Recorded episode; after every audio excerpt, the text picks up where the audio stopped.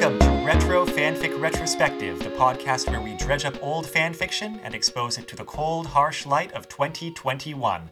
My name is Amato, he, him, and with me are. Worry, they, them.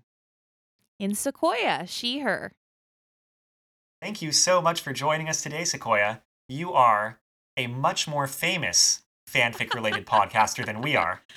I, I don't know if Wait, famous is the word I'd use. Well, by I was about to say, I didn't know there were other fanfic related podcasts. Have we not Yeah. actually had someone on yet from a fanfic podcast? That might be true. I don't think so. really? I thought we were the only one. You know, that might be right. We've we've had people on from like podcasts related to various fandoms or whatever, Mm, right. but maybe not who do fan fiction stuff as their thing. Yeah, actually, I think that there's a there's a lot of Harry Potter fan fiction podcasts specifically. So like if you're doing if you're doing a Harry Potter story, it might be easier to find a Harry Potter fan fiction podcaster, but I actually haven't I don't know much about other fandoms and the way that they engage with fan fiction through podcasting, but Harry Potter is we're for sure out there. I was going to say we've done several Harry Potter fan fictions, of course, as you do. Well, right, but that was before I got confident enough to cold call other people online to Mm. be random guests. Yeah, which Um, you've been doing great with. And speaking of which, thanks again for responding to our cold call, Sequoia. And Yeah. why don't you tell us a little bit about your engagement with Harry Potter and fan fiction and the fandom? Because you do quite a bit. Yeah, absolutely. Uh so I loved Harry Potter growing up as a kid, as a teenager. I started writing fan fiction when I was about 11 years old. Um so I wrote a lot of Harry Potter fan fiction between like 11 and 17 years old. And then I stopped writing it for a while um and became really involved in the fandom. So I was going to Harry Potter conventions like LeakyCon um, and getting really into Wizard Rock. I love Wizard Rock. And then I learned about Muggle Quidditch through being a part of the fandom. I went to a I went to a convention and my roommate at the convention was the captain of the UMass Amherst team. And they taught me all about Muggle Quidditch. So I went home, started a team at my university, and then was just like really, really into that for a good like five ish years. Um, whereas a referee, a tournament director, and worked for the International Quidditch Association, the US Quidditch Association, and was the director of the International Referee Development Program.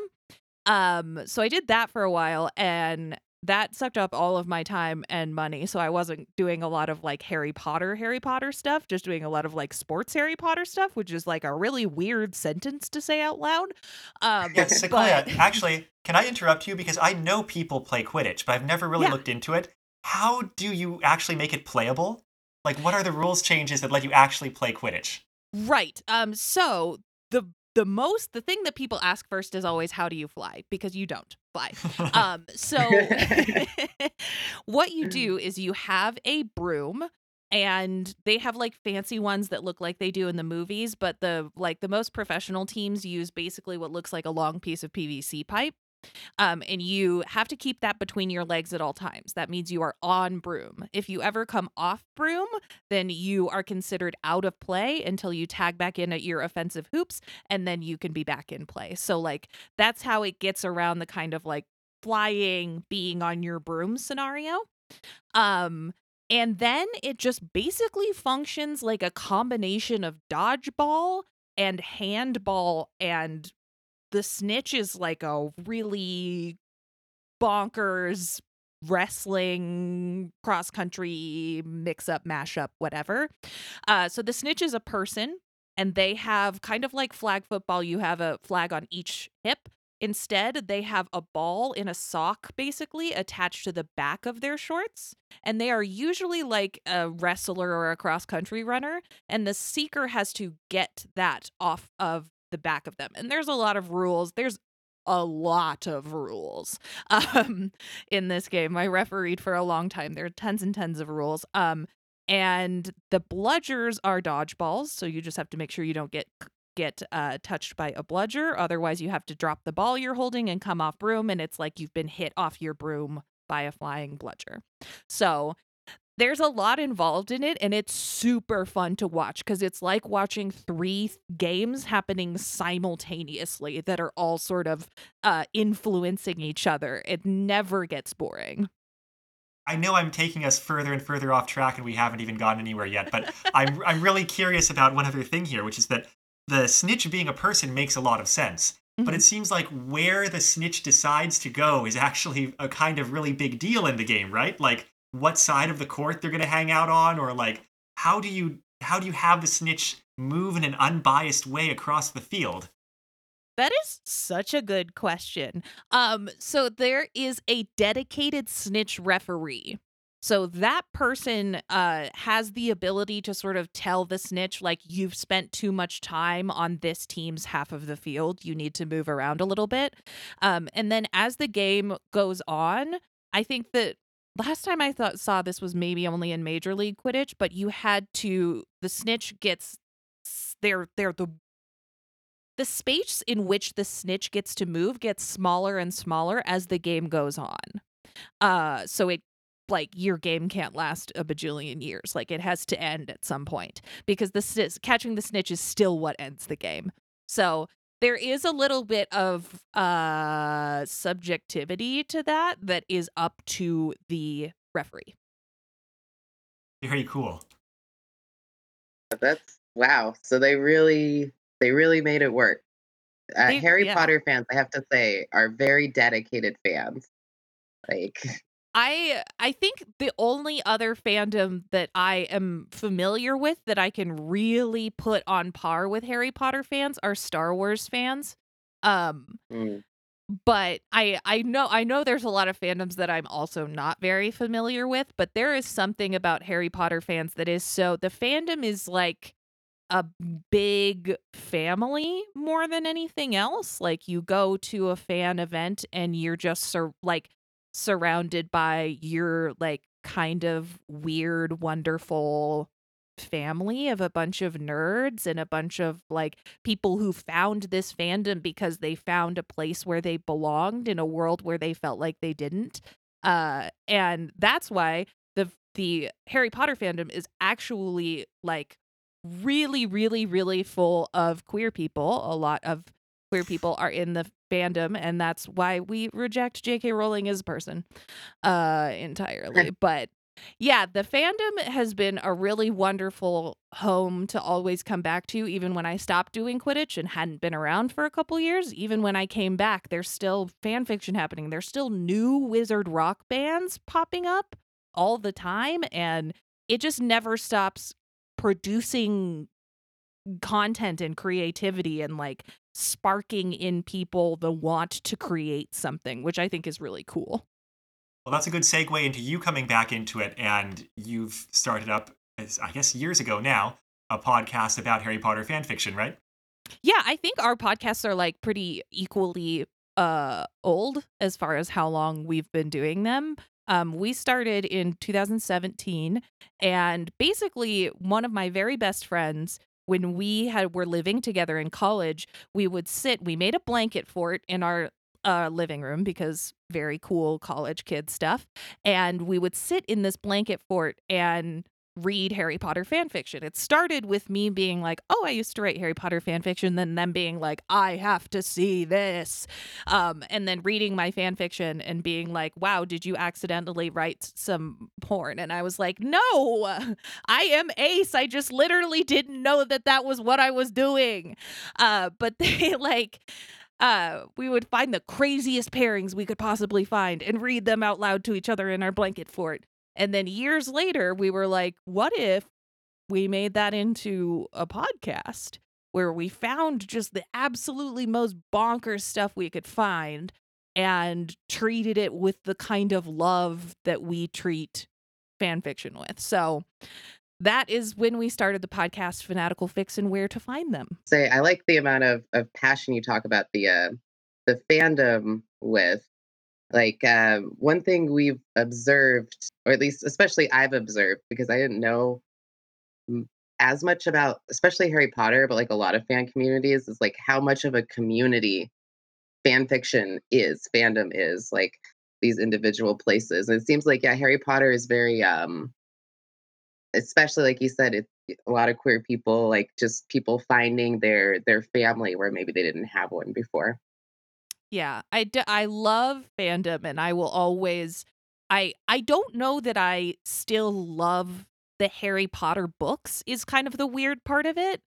I don't I don't think I really do. I love uh some of the themes that you can bring out uh if you are the kind of person who's like looking at it and wanting themes out of it, but I think the thing that I love is the community and the fandom and I love fan fiction and I love the the creation and creativity that comes out of it. Well, that's great. I yeah. think we chose a creative, interesting fanfic to talk about today. Um, yes. Um, so we always try to choose something that is old because that's the premise of the podcast that I decided unilaterally when we started this, and also well regarded. And I I have something from 2005 that we're talking about today, which is kind of mm-hmm. the far end of what we talk about. But um, when when was that in terms of the books coming out? It seems like uh, that's fifth one at least six. was out, right?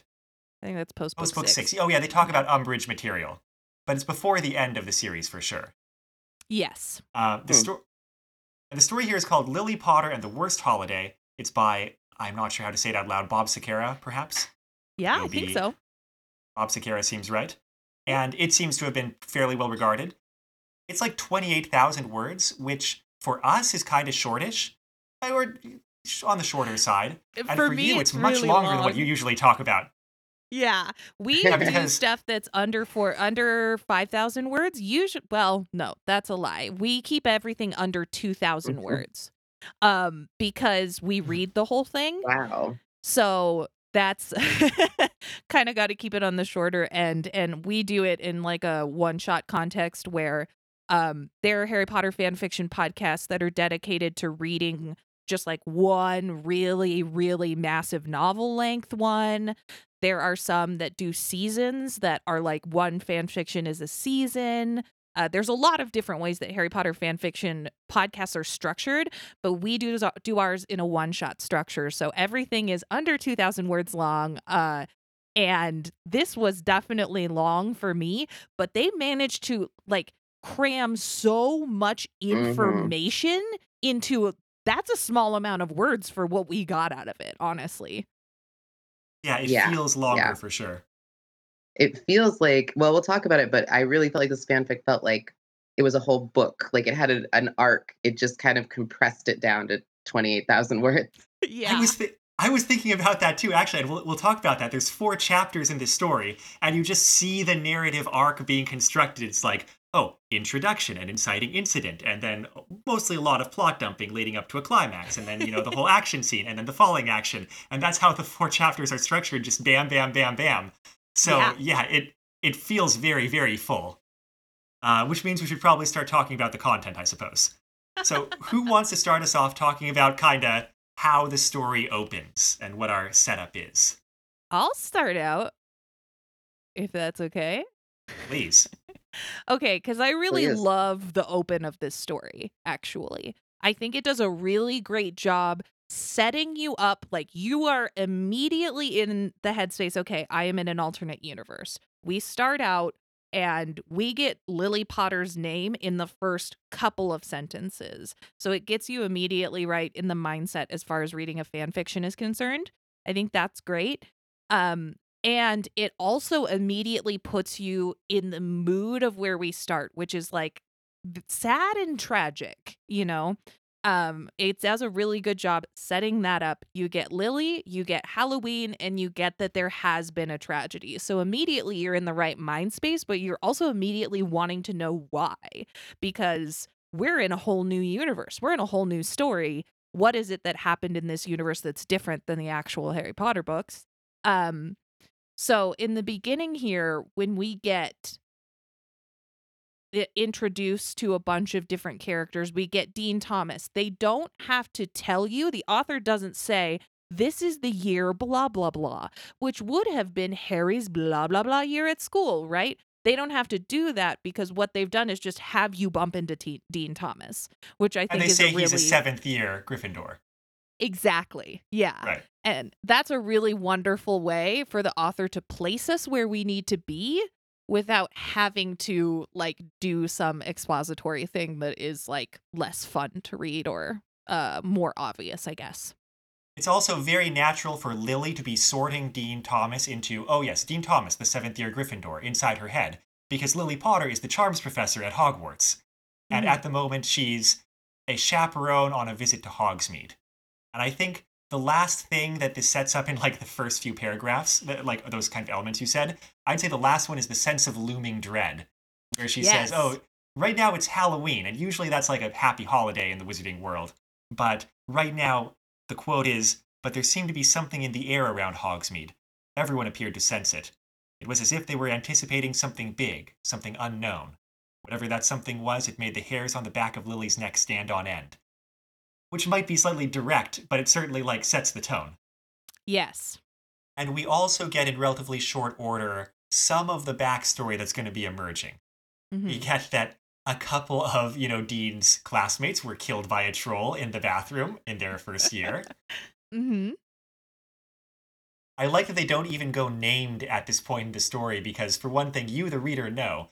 And for another Yeah. thing, Lily's probably not really thinking about their names so much this at this point six years later anyway. You know, it's like, oh yeah, that horrible shit that went down. Right. And she saw their Yeah. mangled bodies or whatever, so she kind of doesn't want to yeah, handle that. And it makes that whole scene retroactively feel a lot more real from the first book. Yeah. It's like, oh yeah, you could you could have been squashed by a bug by this monster. That could have happened. Mhm. Yeah, like already tonally, there's a lot of darkness. And like uh, of the other thing Lily's thinking about is that the night her baby son died, right? And Oh, that's oh yeah, speaking intense. of children being murdered, well, Yeah. yes, that's I guess we didn't say that this is the difference in the timeline is Harry died as a baby, but his parents did not. I think that uh as as when we get this, we get it in the context of a memory. So we have like a little italics here. We've got the the memory of what happened, them running up the stairs, Lily um begging that she's going to get there in time and them opening the door to Harry's baby bedroom and seeing that they had not gotten there in time. Um and that absolutely sets exactly the kind of tone that you're saying with the darkness is that not only do we just get like oh in this timeline Harry died we get that at that flashback moment um to Harry or not, we get that flashback moment to Lily finding her son dead. Yeah. uh, and it's it's kind of intense right off the bat. We I mean Mhm. this is all most it's pretty much from Lily's perspective, right? Like as a perspective character, I feel like you instantly kind of have empathy for her just because you're open into that window of this traumatic event that happened for her and how she's feeling now. And also they have two new children, well not new. They have two children um who are like I think like 13 and 13 and 15 or something like that. I think Yeah. yeah. Yeah. And so like Lily trying to kind of hold things together on this when she's feeling this way um and interact with her kids too is kind of um I don't know, it just feels very relatable. It gives you a lot of empathy for her, I guess. Yeah. Yeah. And so you meet her kids, even though they really don't matter in the larger sense, and I don't remember anything about them except that they exist and I can see their names on the page. And James also shows up. Like, they're all meeting in Hogsmeade right now, along with Lupin and Sirius. And I've got to say, as a professional educator, I was like, Lily, now is not the time to be meeting up with your husband. You are chaperoning these children. Like, this is not a family reunion time. yeah. You Okay, should really be like, more available. the Harry Potter universe. Oh, right. Sometimes You're right. feel like- the, the threshold of how responsible the adults in the Harry Potter universe have to be is way lower. You are right. hmm The Yeah. bar is on the ground. I'm not entirely clear why Lupin and Sirius are meeting up with him right then either, except that, like, I guess it, they, they arranged it, whatever. Yeah, it seems family. like Lupin is the the defense against the dark arts teacher. Uh, oh, is he? Oh, that makes sense. yeah. Right, right. So that's why he's there, and Yeah. Sirius is there to uh smuggle his daughter into Hogsmeade, even though she's not old enough to go on the Hogsmeade trip yet. Um, and Oh, I'm not right, entirely right. sure why James is there. I'm sorry, I kind of read this a little while ago, actually. I'm, I'm blanking on a few of the details. trying to figure out why James is there. I- I think- no, He really is just there to, like, go say hi to his wife and kids. Well, yeah, to sort of Like, establish the world that uh, you we because it isn't inherent that James is going to be alive or that they're going to be together or you know you have to establish all those things by being like here are the children here is James I was gonna say, it also seems like he's sort of there to help watch their kids, basically. Mhm. Uh, especially their son seems very excited to see him. Remy is their son's name. Seems very excited to see his dad and like jumps all over him and starts talking a mile a minute, which was very a cute, like a cute moment for a kid. Though if he's 13, that seems a little. Eh. It seems like he was a little younger, I guess, but yeah he was written a little young I like that his name his name is I I think we are being led to believe that his name is Remus and they call him Remy to distinguish him from Remus. Uh and I think we're also being uh, Alice is the name of Neville's mother, Alice Longbottom. Um so I sort of wonder if Alice is named after Alice Longbottom. That would make a lot of sense because, as we are going to learn, the Longbottoms were murdered, right? And Yo, Neville their gets child. s- like the shortest stick of all sticks in this fan fiction. well, one Neville does boy, anyway. yeah. Um, Well, the yeah, we'll get there. we'll get there, yeah. Well, yeah, well, that's the thing. We're talking about, you know, oh, all this setup. All this setup is about the first third of the first chapter, and then the plot starts, and way more things have to be established. And the plot kicking in is basically this, like, huge dramatic CGI, you know, scene of, like, the wind blowing up and, like, you know, magical effect, dumping a gaggle of teenage, older teenage protagonists into the middle Mhm. of, like, Hogsmeade. And covered in goo. you know, the tension is it- effectively it's, set it's up important that we know that they're covered in goo. it really is, actually. yeah. And I felt like that was a, a good visual. Like they just kind of like show up. It's a bunch of kids just like yeah, covered in black ooze. And you're just like, whoa, what? Everyone's like, whoa, what? and one of them in spectacles says, Moony, Moony, warn Dumbledore. Voldemort has Time Turner. it's all very dramatic. I like it. I, I also just Yeah. have to laugh at how, if you're making the Time Turner important, it makes the whole thing with Hermione having it in book three even even more ridiculous in retrospect than it already was. And it was Mhm. already pretty ridiculous. Mhm. But, you know, it, it's okay. They're, Time Turner's important. We're just going to roll with it. It was it was probably the easiest way to do what they needed though, right? Like because you know you know what the time turner is. Even if you don't know what a time turner is, it's called a time turner. So you're just like, okay, yeah, something alternate realities, blah blah blah. As soon as the kid says that, you're like, oh yeah, these kid, these are the our main protagonists from our universe, right? You just know. It makes Right. sense, and and the magic babble hangs together. I just I just love Dumbledore being like, "Oh yeah, Hermione, you want to take some extra credit? Here, travel through time." yeah, that is ridiculous. I can give this to a thirteen-year-old. I'm Dumbledore. He has Like no were idea how to the- take care of children. The bar is on the ground. The bar is on the ground. Ah. And then we've got a kind of extended detective sequence because all of the kids are unconscious and everyone's kind, kind of trying to figure out what's going on. And they drag them back to, to Hogwarts, of course. I mean, everybody gets pulled back to Hogwarts after something like that. And, you know, way more things need to get established, such as the fact that the war against Voldemort in this timeline, which we now, which we understand we're in a different timeline, the war against Voldemort is happening, kind of like it does in the books, right? Like he's out there, he's revived, like it's bad news. Things, children have Yeah. died, all that kind of thing. Yeah, they're still in uh they're still in the phase of like he's operating in the shadows and not everybody knows that he's back and they're still in like a like a book 5 Order of the Phoenix, yeah. yeah space with it and i think that's important to establish uh going into this especially um given the changes to their timeline since harry was not there that have happened in the past 4 years that we get during this extended detective sequence where they they clean the goo off of one child at a time and then we sort of get some exposition around that We do. And because five of the six kids are people who are known in this timeline, we get some cool points of. uh, Like, I like that they draw out some points of interest here. Like when Madam. Well, she's called Poppy. What's her name? Um, uh pomfrey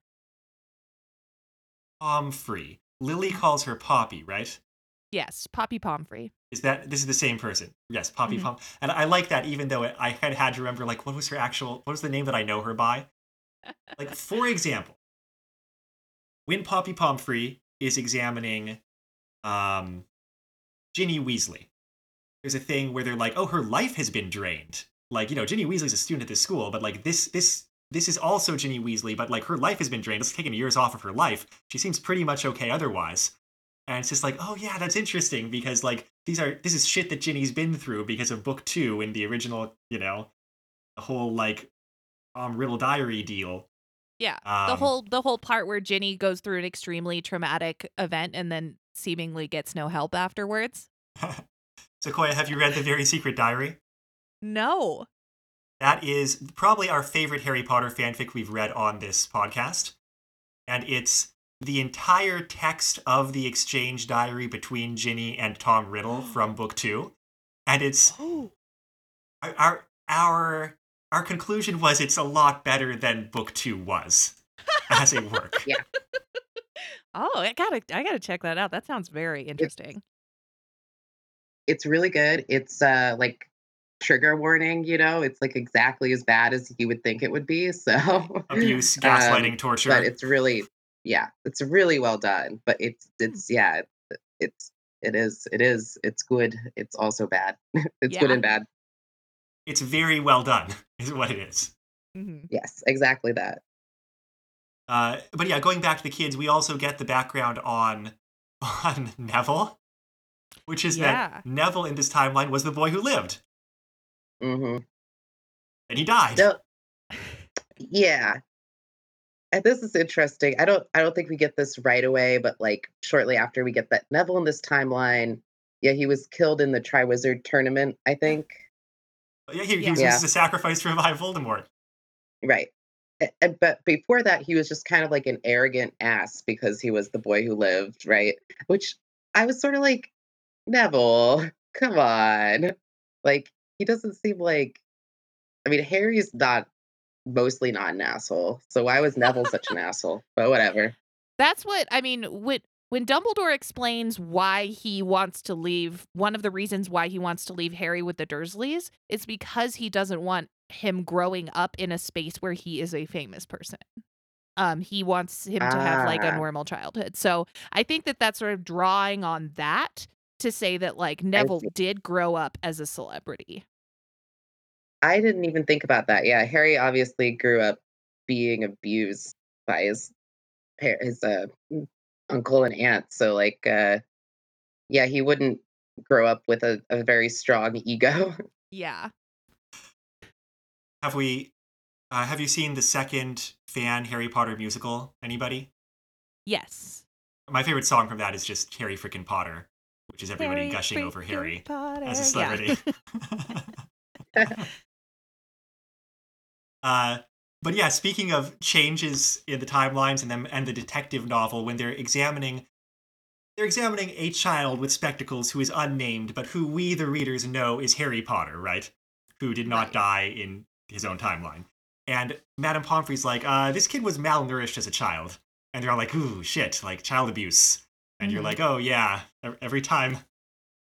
Fanfic authors tend to be pretty good about making that shit real instead of just like a, you know, a vaguely Lol, isn't it funny that they kept him in a almost- cupboard under yeah, the stairs? Yeah. Yeah. Originally, it's a lot more Roald Dahl, and I think fanfic writers make it maybe Yep. a little bit less Roald Dahl, right? yeah. Yeah. In They tone. make it real, which it's interesting. Yeah. I have noticed this trend of, I mean, not just with Harry Potter, but especially with Harry Potter, fanfic authors, yeah, making the world real, not Mhm. shying away from what these uh, experiences would really be like for these kids. Um, Right. Uh, yeah. There's one other thing I was going to say too, which is, oh yeah, we established that it was Ginny, Luna, Neville, Ron, Hermione, and yeah, the kid that And we Harry. assume is Harry. Yeah, it's Harry. Though he does Mm. change shape, and they're like, "Oh, this child is a Metamorphmagus," and I, I I've got to say, in all the things in this fanfic, that was one point where I was like, "What? What? Where did that come from?" Yeah, Like- when I was trying to explain this fan fiction to my co-host, I was like I think that what's happening is like this is an alternate universe, right? And we're in this alternate timeline and the the Harry the the six kids that show up in their timeline are from yet a third timeline, right? So the whatever the timeline is in our regular Harry Potter books that we read is n- none of these people are from that. So Harry That's is not. That's not what I took it to be. really No, me neither. No, I thought they were from our established timeline. I thought they were just supposed to most of be like from book seven that did not exist, but extended from the timeline. You know, insofar as the author knew it. Except that really doesn't make any sense with Harry being a Metamorphmagus, because all you learn about Metamorphmagi from Tonks is like, oh yeah, you're born one, yes. and like Oh, good point. Yeah. So so maybe you're right, Sequoia. Like I that was just something that seemed to come out of nowhere in a fanfic that otherwise seems very concerned with things hanging together in terms of like minute continuity details. Yes. That uh, because that was thrown in in that way, I took it to be a completely third separate timeline. Well, I mean, we can take That- it that way. yeah. That would make sense. That could very well be the case. It it did sort of seem like just an excuse for them not to recognize Harry at first, or you know, like for Lily, because not that they necessarily would, but for him to be distinctly unrecognizable because he's disguised himself to look like um, that one horrible professor, famous guy who turned his arm into jelly. Yes. Um, Gilderoy They're all dressed up for Halloween. Lockhart, yeah. They're all dressed up for Halloween. But there are so many other ways he could disguise himself with magic. So it actually, yeah, it's not it, it's there's really no reason to have that be the case unless that is the implication. So And it Yeah. uh, we'll get into it, but it is instrumental in the story later. Right. Right. Which is probably why it's done. And we should probably keep going because we're still in the thick of chapter one. There's Ooh, four okay. chapters here. Ch- cha- yeah. Chapter one ends at the end of the detective work. Their theory had been, oh, th- they must be from a timeline that diverged, you know, back in year one of Hogwarts in our book system, because these two weren't killed by the troll. So they must have been from a continuity where that didn't happen or whatever. And Dumbledore eventually makes the conclusion, no, that's not when this timeline split off. It probably split off Halloween farther away ago when your child was murdered. And this is Harry Potter. And you get the dramatic Lily realizing that like this is her, her murdered as a baby child hmm and you know she's understandably very emotionally affected by this and you know runs to him and he's still still unconscious at this point right He's passed so out. she- He saw his parents and passed out. oh yeah that seems kind of on point for harry potter honestly He's he's real good at fainting. yeah Yeah. and being emotionally affected by his dead parents so Yes. two things that harry's great at Checks out. and of does- course, um oh go on. I was just going to say, it doesn't mean we end the chapter on um, Lily saying, Harry, b- baby, Harry, wake up. Which is going to be a motif. Mm-hmm. Yeah, yeah.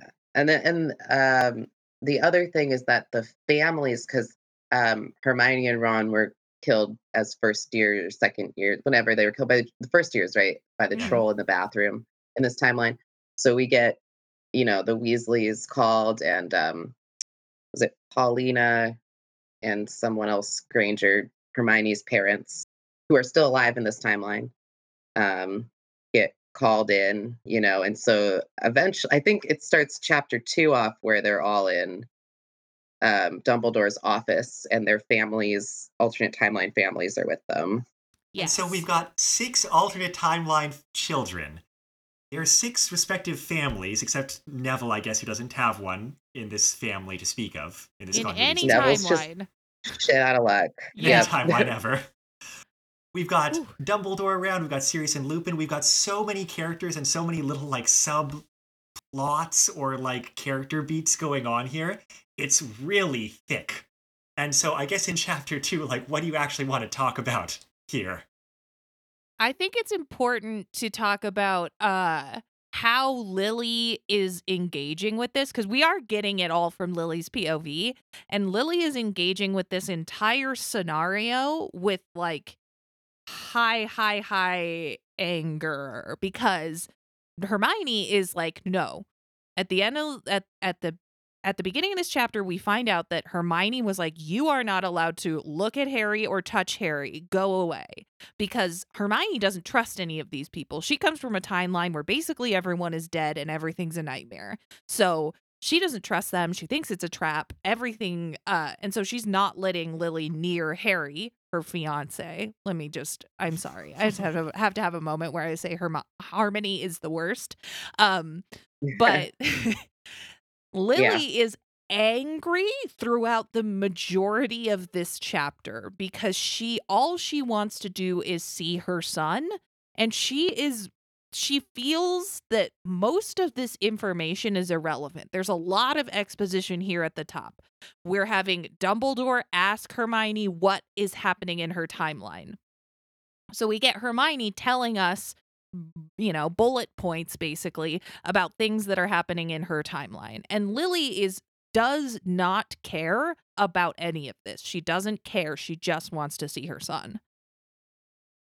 which I think makes sense. But what what was a little bit hard for me is that we have a lot of empathy for Lily up to this point. She's you know she's very caring about all of these kids, but as soon as the idea of Harry being alive and Hermione preventing her from seeing him, she just starts thinking these awful, nasty thoughts at Hermione and calling her little girl in italics in her head. She's like the little girl, and just like she's just so spiteful in her head towards Hermione, which I I get why she's being prevented from seeing her son by this young lady, but it was just kind of a strange shift very suddenly. I don't know if y'all felt that way, but I I felt that. I mean, I understand it's like misdirected anger because yeah, for all the reasons Sequoia just talked about.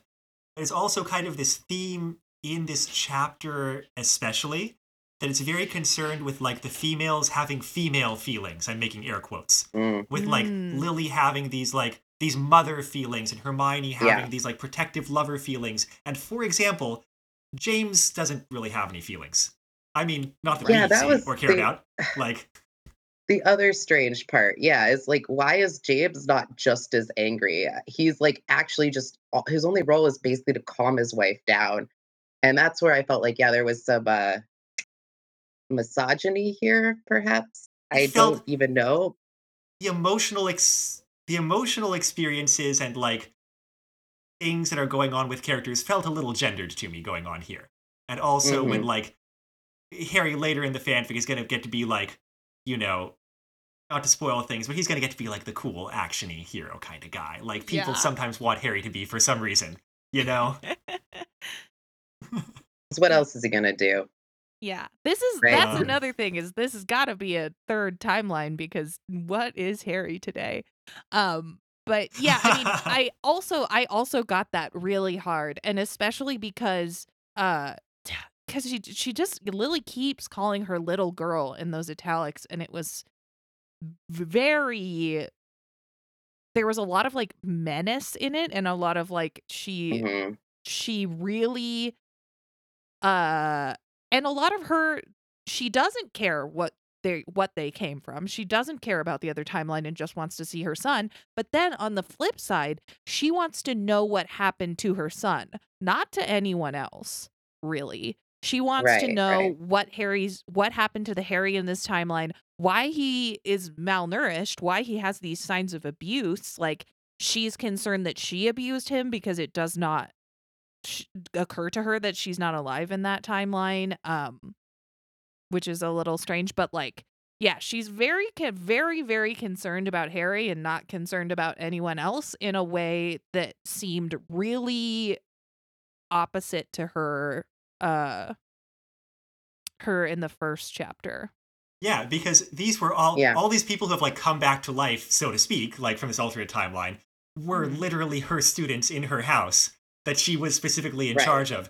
And it even makes a point in chapter one of saying like, oh, she got close to the Grangers after Hermione died, and like she kind of like helped helped therapy them through. That's not the word. Uh, through their loss and that kind of thing.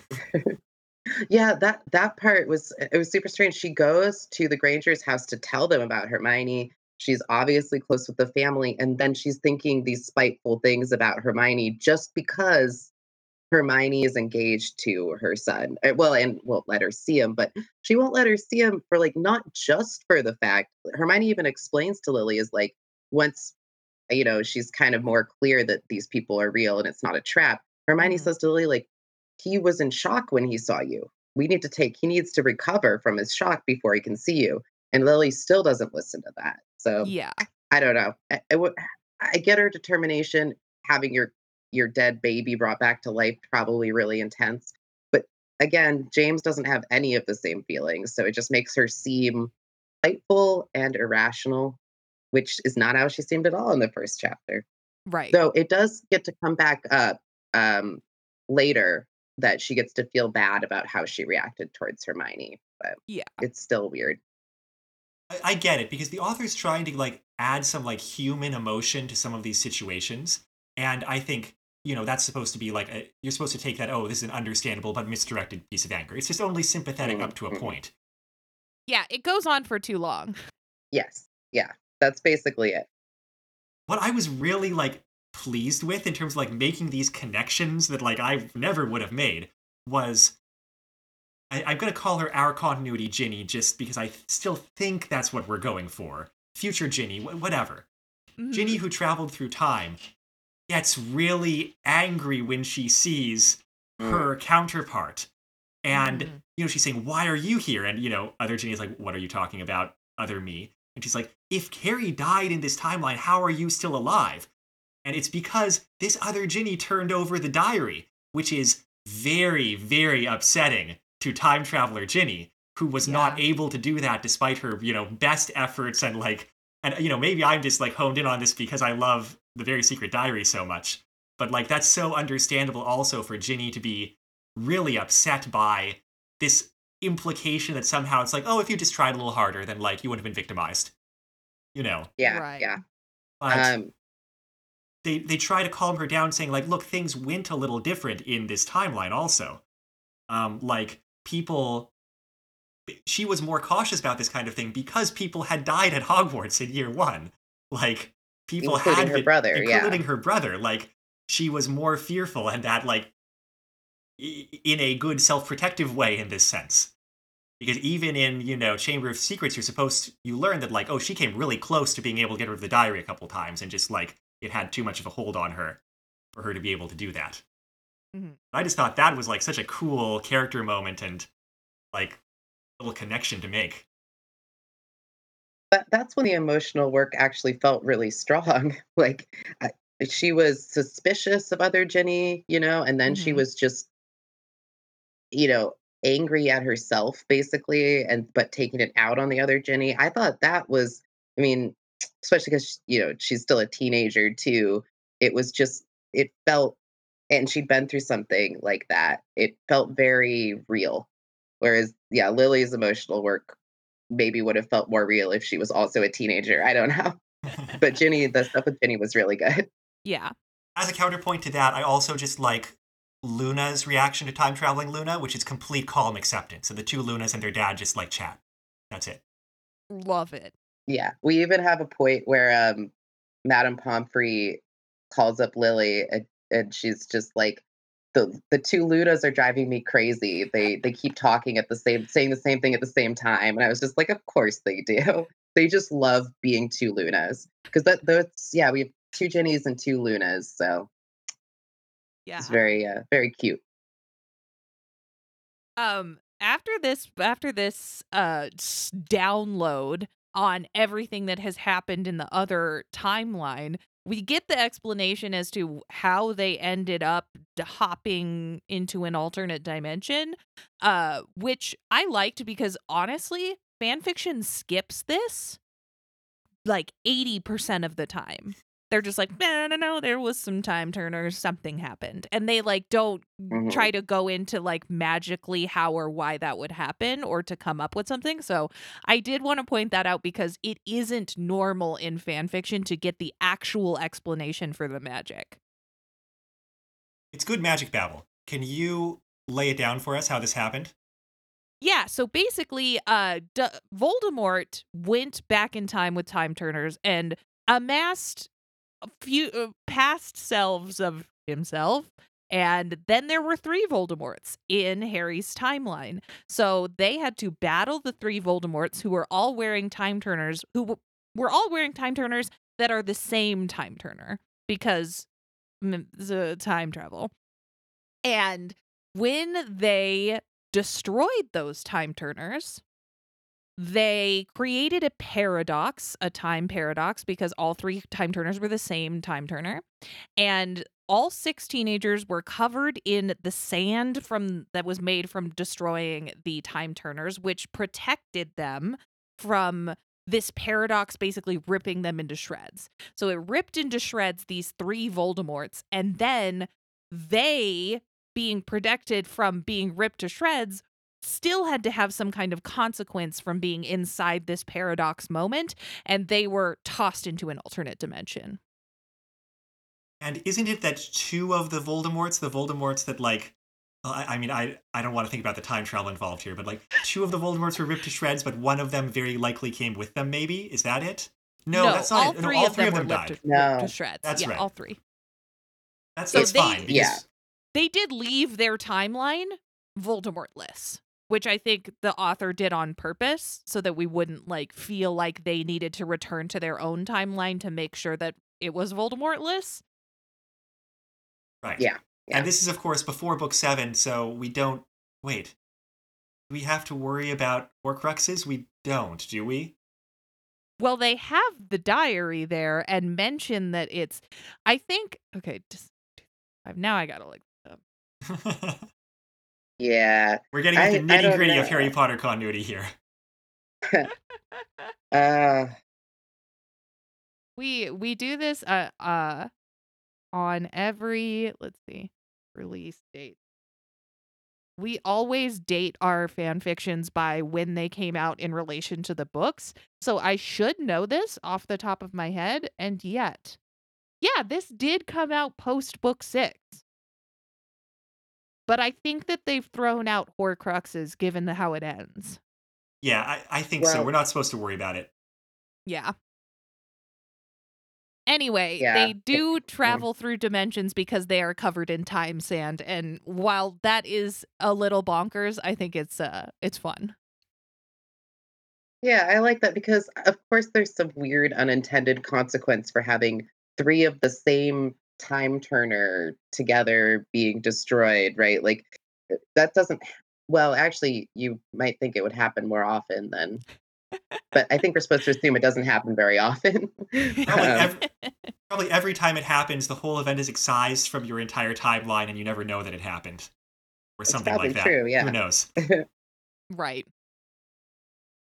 But like Uh, it's it's you know a very like Star Trekky explanation. Like it makes sense if you follow this logic, like Right. that this this sort of physics exists. Alternate universes and time travel are just connected, and we have like a I don't know cultural precedent in fiction for that to be the case. So I'm cool with it. yeah. And also at the end of chapter two, we get to have like Hermione and Lily shouting more directly at each other, but also, um, you know, she. I think when she Lily like oversees or spies on more directly like Hermione and Harry like having a moment after Harry wakes up and Hermione talking about how emotional it is for her to see her parents who were tortured and killed by Voldemort in their continuity. And that's kind Right. of what brings it that's kind of what brings it home for Lily where it's like, "Oh shit, these are kids who are traumatized and also I've been a really super mean to Hermione." And very selfish about the Yeah. whole so- scenario. Yeah. But she only gets a moment to dwell on that because then the other plot kicks in. Yes. Right. I, I we get a foreshadowing of this in the very first chapter when everyone arrives and uh, Neville, who is the chosen one in this timeline, or the boy who lived, is uh, is unveiled to be back. Uh, a dark shadow of a figure that you don't know who it is sort of scurries off. Right. So we get the foreshadowing that this is going to happen in the first chapter, but it does hit really quick. Yeah, we also get a line in the first chapter or second at some point between James and Voldemort, where James, not James and Voldemort, James and Dumbledore. Dumbledore is not Voldemort in this continuity. Not in this fanfic. right. Yeah. Yeah. uh, between James and Dumbledore, where James says, you know, if, if word gets out that the boy who lived is back, it might slow, like Voldemort might pull back his plans and like slow down. And Dumbledore's like, it might, he might also decide to speed it up. So, you know, Mhm. let's figure out what's going on here. Yeah. Um, There's some. Yeah. second one of those was right. Yeah. Th- There's something they mention about this timeline when they're going through it. Chapter two is kind of like a little bit of an info dump, but also you get everyone's kind of perspective on the differences in their world and emotions, which are well done. Um, but uh, you get that Voldemort's. They compare it to like he's been playing a chess game, like just little moves here and there in this timeline. Whereas in the timeline, our protagonists are from, it was all at war. So there's just uh, a very like a big difference in um, first of all what the kids have been through, and then secondly like what Voldemort has been doing. Right.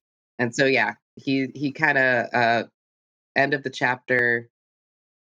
It's like who shows up first? Bellatrix, maybe a bunch of Death Oh. Eaters just show up and swarm the place. Yeah. it's like Lily and James are coming back down from spying on Hermione and Harry, who are still in the uh, nurse's Hospital office. What, what do you call it in Hogwarts? Hospital wing. And you know that's that is Lily's like moment of like, oh, I've I've been unfair to these kids and you know acting badly. And then Bellatrix Lestrange's like, don't worry about it because we're in the Great Hall with wands to everybody's heads, and it's just this swarm of Death Eaters and uh, Voldemort himself who are there with the entire student body of Hogwarts under hostage, including Lily's children of this continuity and all the other time travelers who are not Harry and Hermione and Dumbledore, and you know, like who's been frozen in place, and it's just a real bad situation. yeah. Very, very cliffhanger.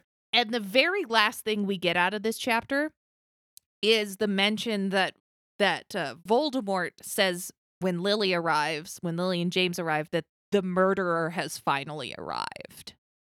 Right.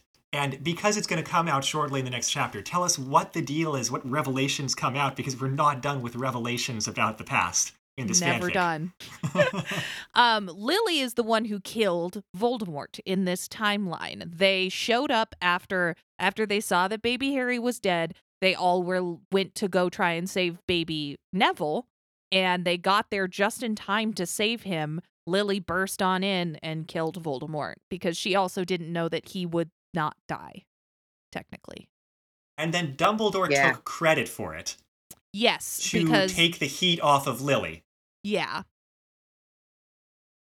it's it's well done. It's like Hermione asks is asking a lot of questions initially, um, being suspicious of the timeline. And one of the things that comes up is she's like, Dumbledore, why would you cast the killing curse? Like you knew it wouldn't kill him. And then she compares it to a scenario in their timeline where he was in a similar situation and did not do that sort of thing. Like he says, Oh, kids were in danger. She's like, Well, you didn't do that in our timeline when kids were in danger, right?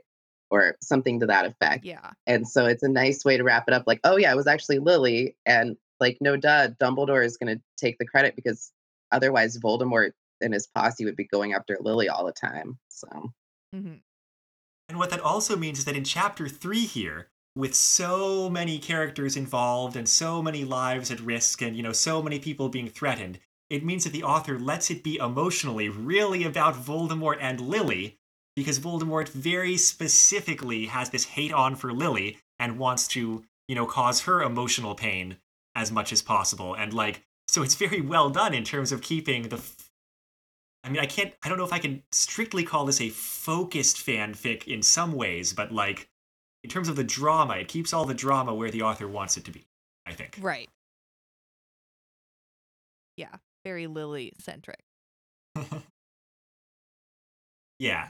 Yeah, we were saying before we started recording that despite this being 28,000 words, it feels like a whole novel. I think the reason it does is it has this arc, right? Like you've got the first two chapters, and at the end of chapter, two, like it kind of establishing, you know, what's going exposition, but then also emotions, and then you know conflict and resolution. And now we're turning to the big dramatic action scene with a lot of tension, and that's like Voldemort holding Lily's family hostage, casting, uh, I think it's the Cruciatus curse on everybody, the one that makes you in agony and torture and torment. Mhm. Um, and basically, yeah, trying to to I don't know, do what to Lily, like destroy her, I kill guess. kill her family one by one. I mean, Yeah. it's not pleasant material, so I don't feel like we need to dwell on the bo- blow by blow.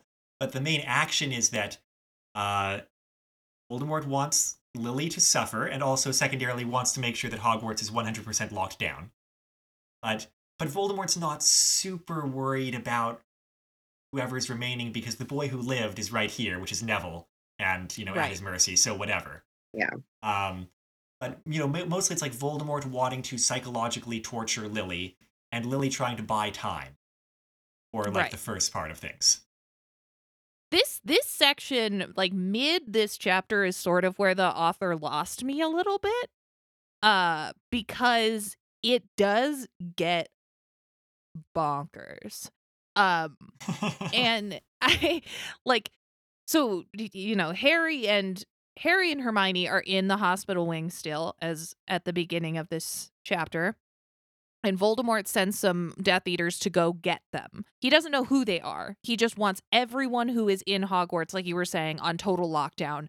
He wants them all in this room with him so he can look them all in the eyes and whatever. So he sends some Death Eaters to go get them. These Harry and Hermione in whatever timeline they came from are like a little OP. Like they just uh, somehow like killed like seven Death Eaters straight off the bat. They have no issues with murdering people. They're into it. And then Quote: They- with some curse that made their eyes shrivel up in their skulls. yeah. Yeah.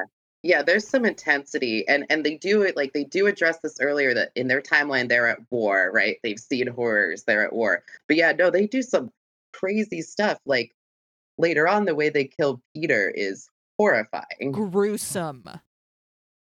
Yeah, Yeah. they're definitely they are uh not a not afraid to uh do some questionable things, which in our timeline we are Harry is always trying not to do questionable things. So, this is definitely a a, a war a war torn, a war worn Harry Potter.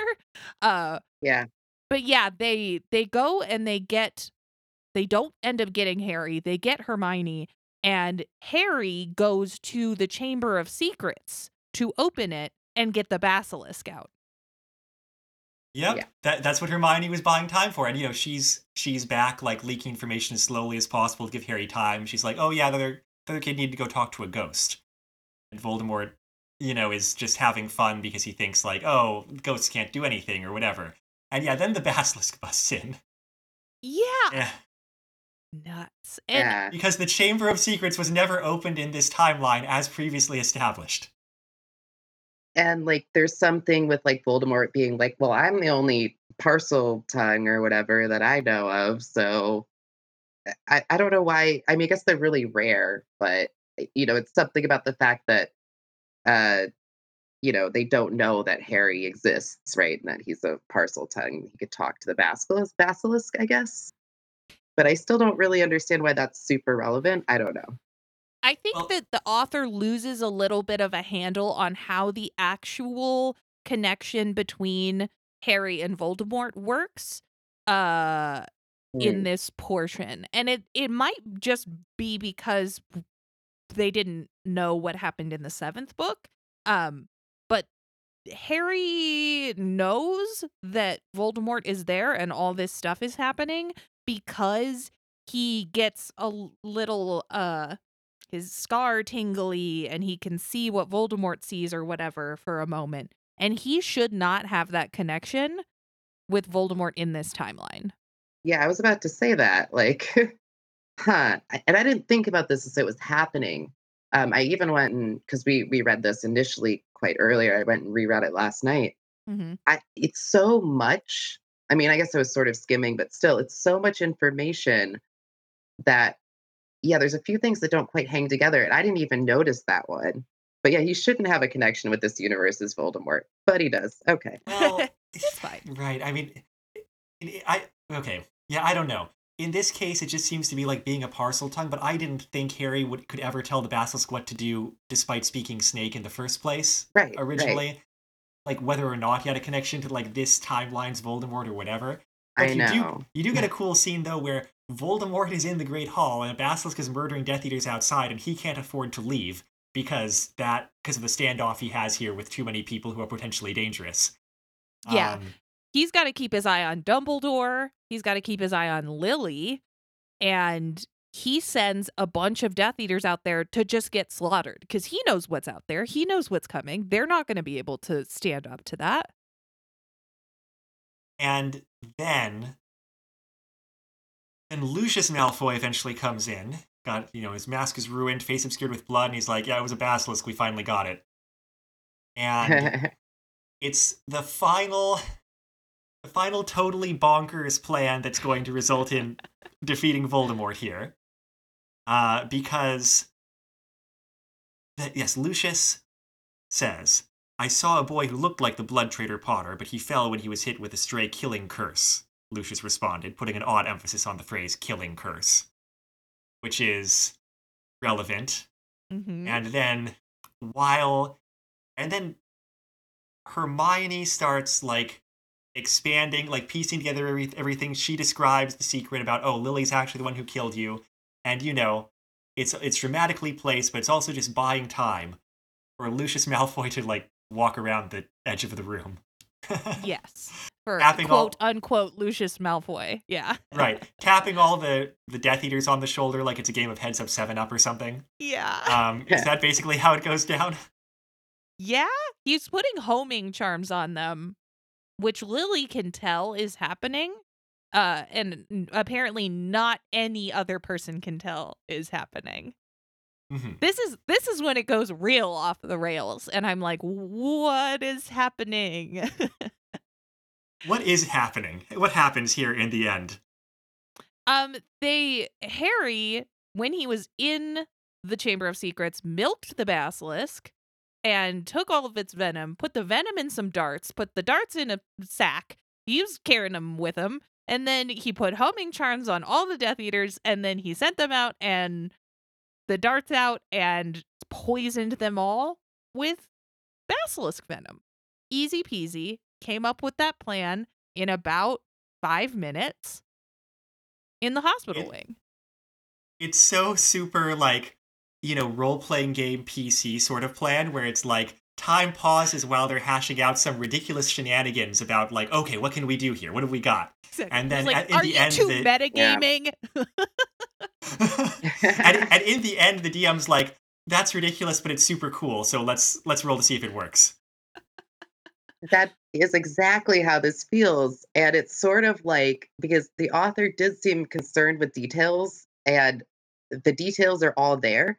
It's just there's the reasons. Like there's well, I guess they're not all there because it's like, why would the basilisk let Harry milk it? Maybe he threatened to kill it because he's clearly a murderer in this timeline or whatever. But it is super cool, right? Like it Mhm. is kind of awesome. yeah. Um, and just- the detail about Harry being able, being in a metamorph, med, just whatever, comes back in because he's disguised himself as Lucius, blah, blah, blah. It's kind of cool how all the things come together. I just wish that they made a little bit more sense, Right. a little bit. but it is cool. And then it's just Voldemort who was not able to be poisoned, but Hermione, you know, when he and when Harry and Voldemort are struggling magically, Hermione says, Voldemort used this world's Neville to resurrect himself, not you. Your blood protection still works. So he's still got the like burn Voldemort at a touch thing going on, apparently. And so he gets to like wrestle Voldemort and kill him to death with his bare hands around his neck or whatever. Like, Which is like um, really hardcore and also not how the protection magic works. Um which I think should have already been clear before book 7. I think the connection you can kind of be like, "Yeah, I guess that wasn't totally clear before book 7." But like this eh, Harry, this Voldemort never tried to kill Harry and never killed Lily. So Harry th- th- this should not be able to happen for sure. This is just a Well, throw oh. canon out the window scenario. Is one of the rules of time travel is the law of the conservancy of Voldemorts, which says that one Voldemort is equivalent to another Voldemort. It's like they're all just That's Voldemorts. going to be the case. Yeah. Now, but was it blood magic? Because if the connection is via the like literally like their DNA, it might make sense, right? I I, think I don't that, think DNA is in play in the wizarding world. no, I get what yeah, you're okay, but they could explain it, right? Yeah. I think that uh the it's not necessary the blood magic is between Harry and Lily, not between Harry and That's Voldemort. what I thought. Yeah.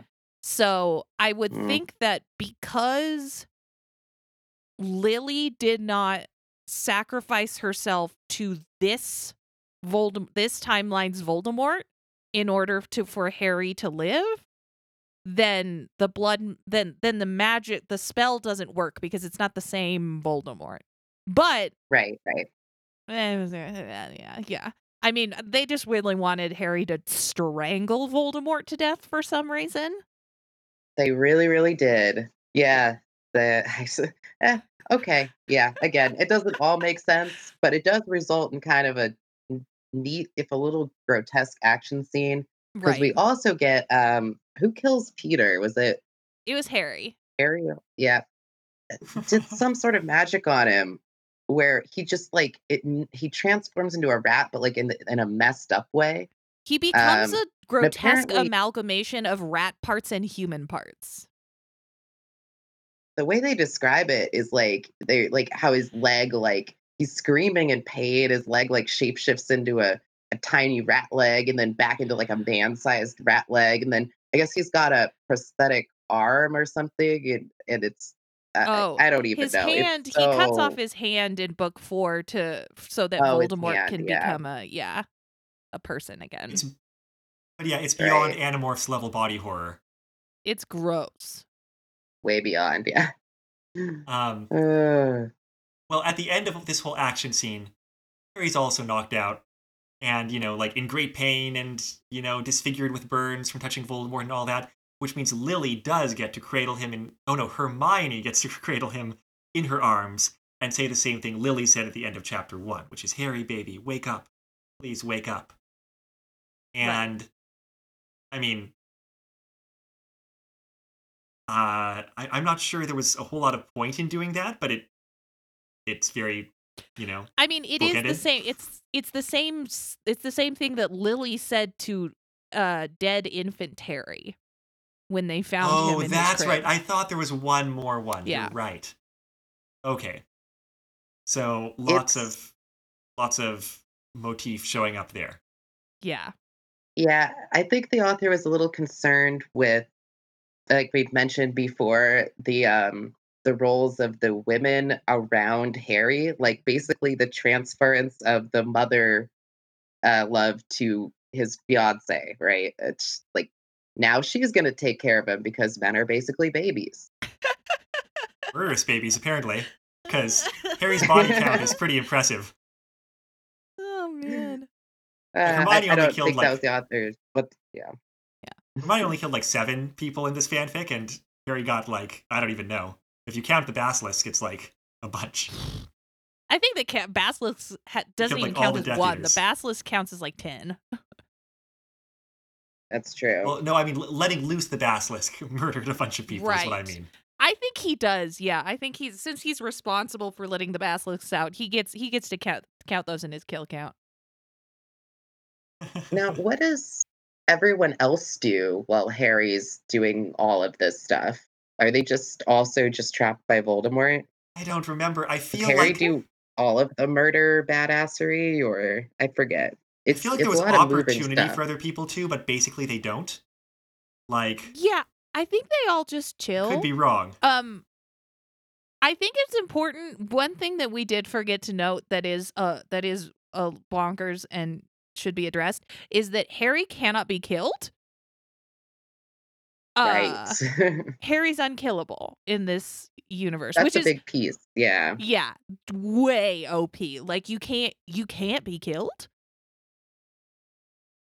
Anyway, he Wh- gets Where do ki- they hit talk with about the that? I don't.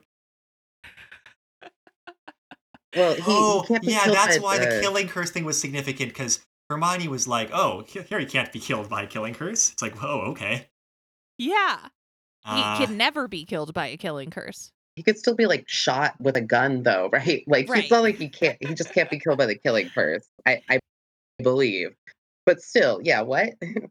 Yeah. Oh no, no, never mind. No, n- she's Sequoia's quite right. He's just unkillable because in chapter four, Ron gives an explanation where it's like, "Oh, there was this shit- shit that went down, and Harry got hit by a killing curse and just bounced off and killed a Death Eater, killed another Death Eater.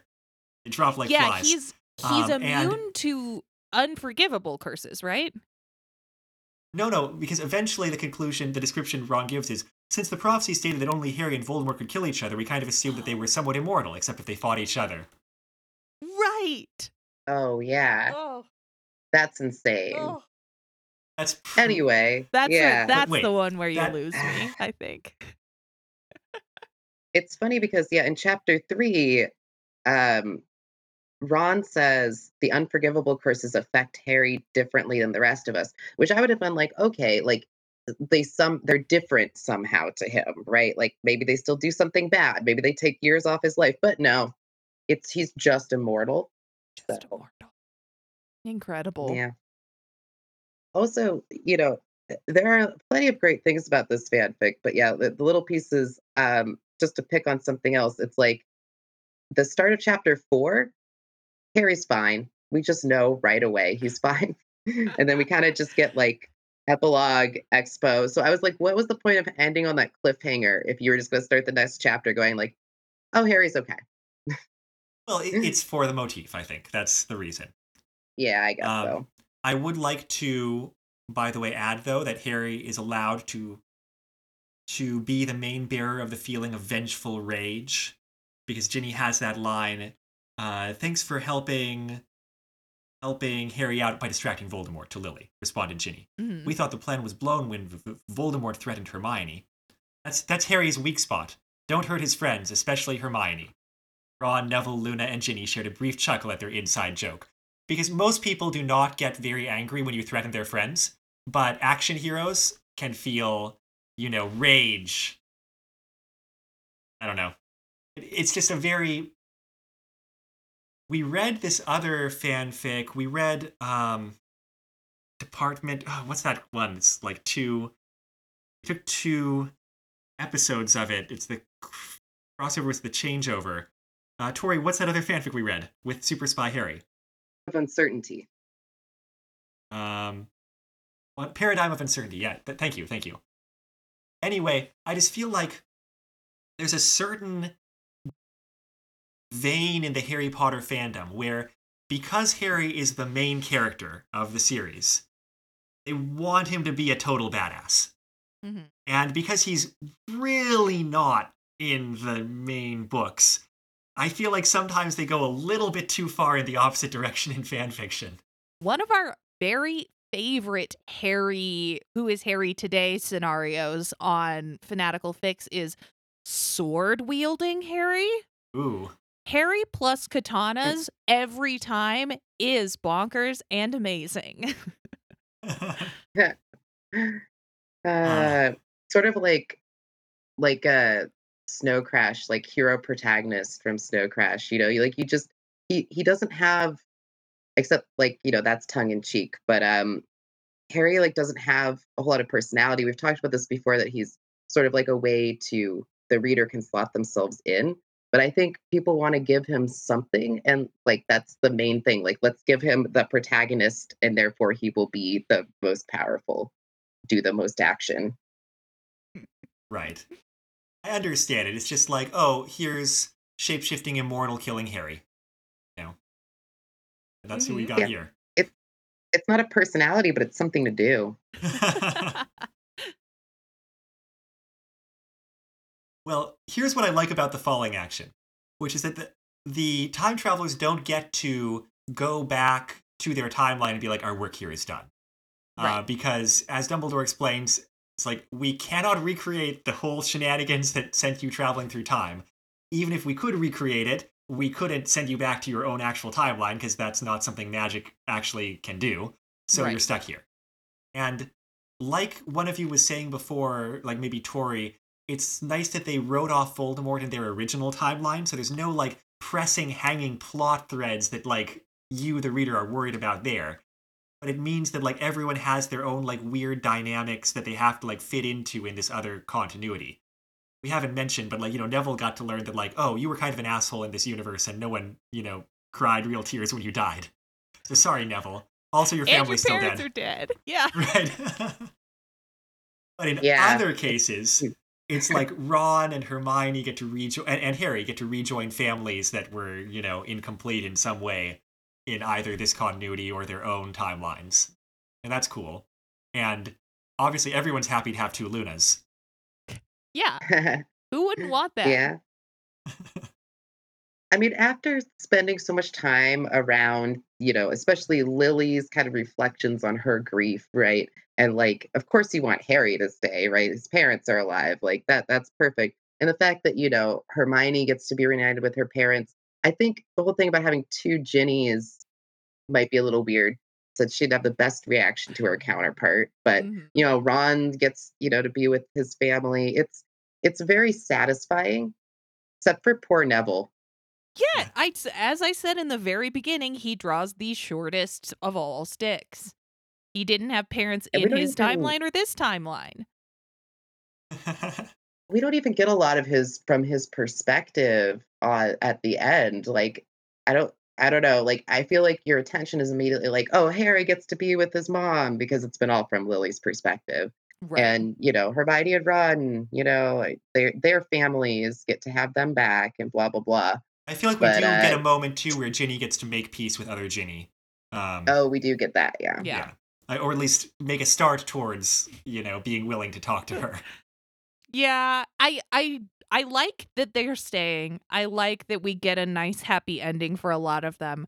What I what is hard for me to swallow is the complete and total change of tone really quickly. Is like you go from Harry just killed like 75 people in the matter of, you know, 10 minutes or whatever. And then in the very next chapter, everybody's like, let's play a Quidditch game. New timeline versus old timeline. Hooray. Yep. it was a little compressed a- a- and it did feel yeah like there was one chapter that was for action and then you just kind of go back to where we were before which is the emotional stories of these characters and trying to like you know get along with each other even though they're from different timelines and blah blah blah Right. and they do like it's resolved it's just yeah you had the one chapter that just sort of felt like it was plopped down in the middle but that's not unlike the story arc of of you know maybe a harry potter book right like Right. you'll have some low level things happening and then big dramatic climax and then back to the personal stuff Right. Absolutely. Well, at the end of the fanfic, Lily and Hermione also get to make peace and, you know, bond over their love of Harry, which leads to the delightful exchange that the fanfic ends on. Um, where Lily and Hermione have are both shouting at James to not encourage Harry to fly like a, a maniac and, you know, put himself at risk. Um, that's kind of eerie, Harry said to his father. How similar they are? Yes, James agreed. Well, apparently it's true. All boys end up marrying someone a bit like their mother, James added and patted his eldest son on the back. Lily and Hermione shared a smile as the younger witch said to the senior, Do try to keep your man in line. Only if you do. So that's great. I know. Yeah. Hard grace. I know. It's gonna be a big yes many for me. Mm. yeah. It's it's hard. It's hard to read because I really felt so much empathy for Lily and then to have her just and Hermione both shunted into these roles at the end with this trite dialogue just oh it was very it- it's like seeing a character that you like just like become a caricature like right. this shallow superficial misogynist caricature I was like ew Yeah. But that does bring us to the end of the 28,000 word plus fanfic. And I think we hit on all of the plot points to speak of. So, congratulations, everybody. Woohoo. yeah It's not a small accomplishment with this one. And I guess that leads us to things that we want to complain about before we end on praise.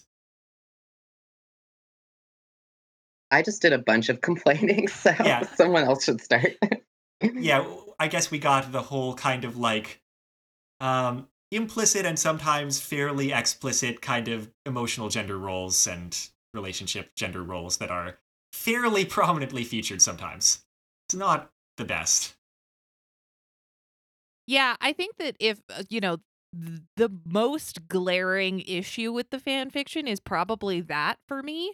Um, but if I were to put that aside, I would probably I would probably say that like there is some really cool explained magic stuff and then there's just some stuff that got shoved in and here we go this is a bonkers magic thing that is happening don't ask me why it's happening it is just happening now um which can be really really fun and is sometimes just like kind of overwhelming from like a overpowered standpoint i do think harry was too op in this story Yeah, all the all the bonkers magic things you just have to accept in this fanfic mostly involve Harry being totally awesome. yeah And it's like not just one thing, right? It's like it's like four different things like that. yeah yeah Um, I agree. And I'd also say to contribute something myself, the pacing, the fact that this fanfic is so dense means that it's kind of hard to stay engaged with the level of elevated tension that this fanfic requires. Like, by the hmm. time you're halfway through chapter three, you're just kind of tired because it's like this fanfic's been going on all cylinders for like quite a while at that point in Right. terms of like the amount of tension and the amount of like plot stuff that's been going on and at that point the amount of danger. And it's just like there's not quite enough um what's the word i'm looking for? Contrast sometimes. Right. Or like some of the things to hit you with the full weight that they deserve.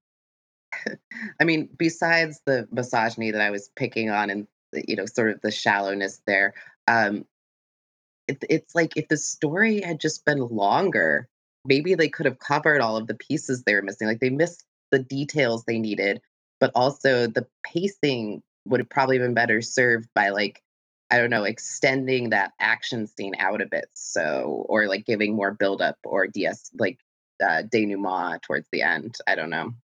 I feel like there was space maybe for something in between everybody reuniting with their families and Voldemort attacking. Like people poking around Hogwarts for like, you know, Yeah.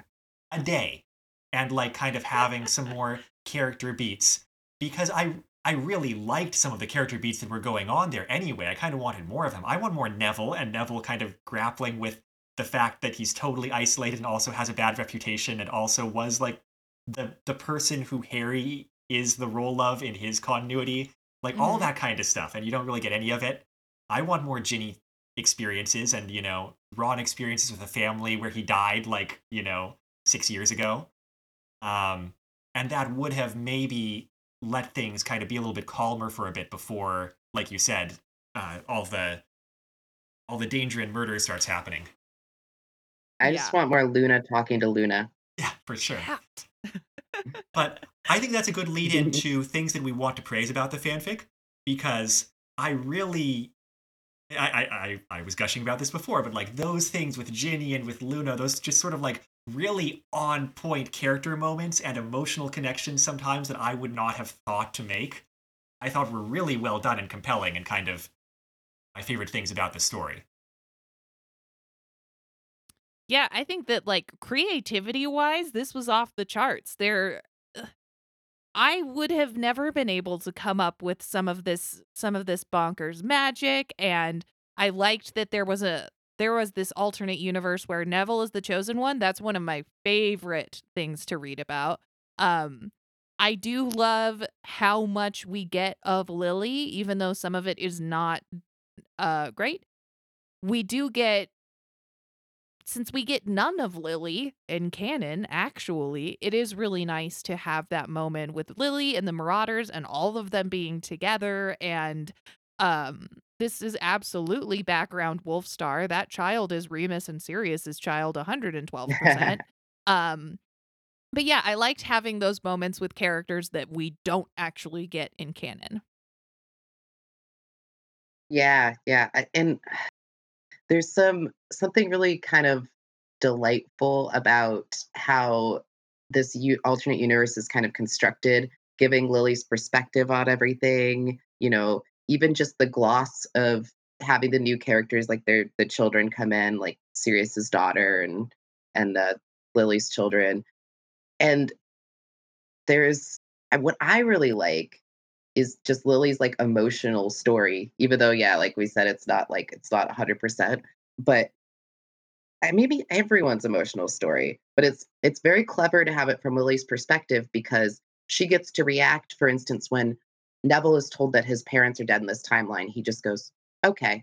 And Lily gets to go like, whoa, that was a bizarre, you know, reaction, like because she doesn't know, you know, and he gets to explain it. So it's like a good way to set up you know the exposition the relationship with the characters and also just to have like a perspective character to field everyone's emotions i guess And um one just really be clear, thing just be clear, when, that's Neville's reaction because he's like, "Oh, it's better than what happened to them in my timeline."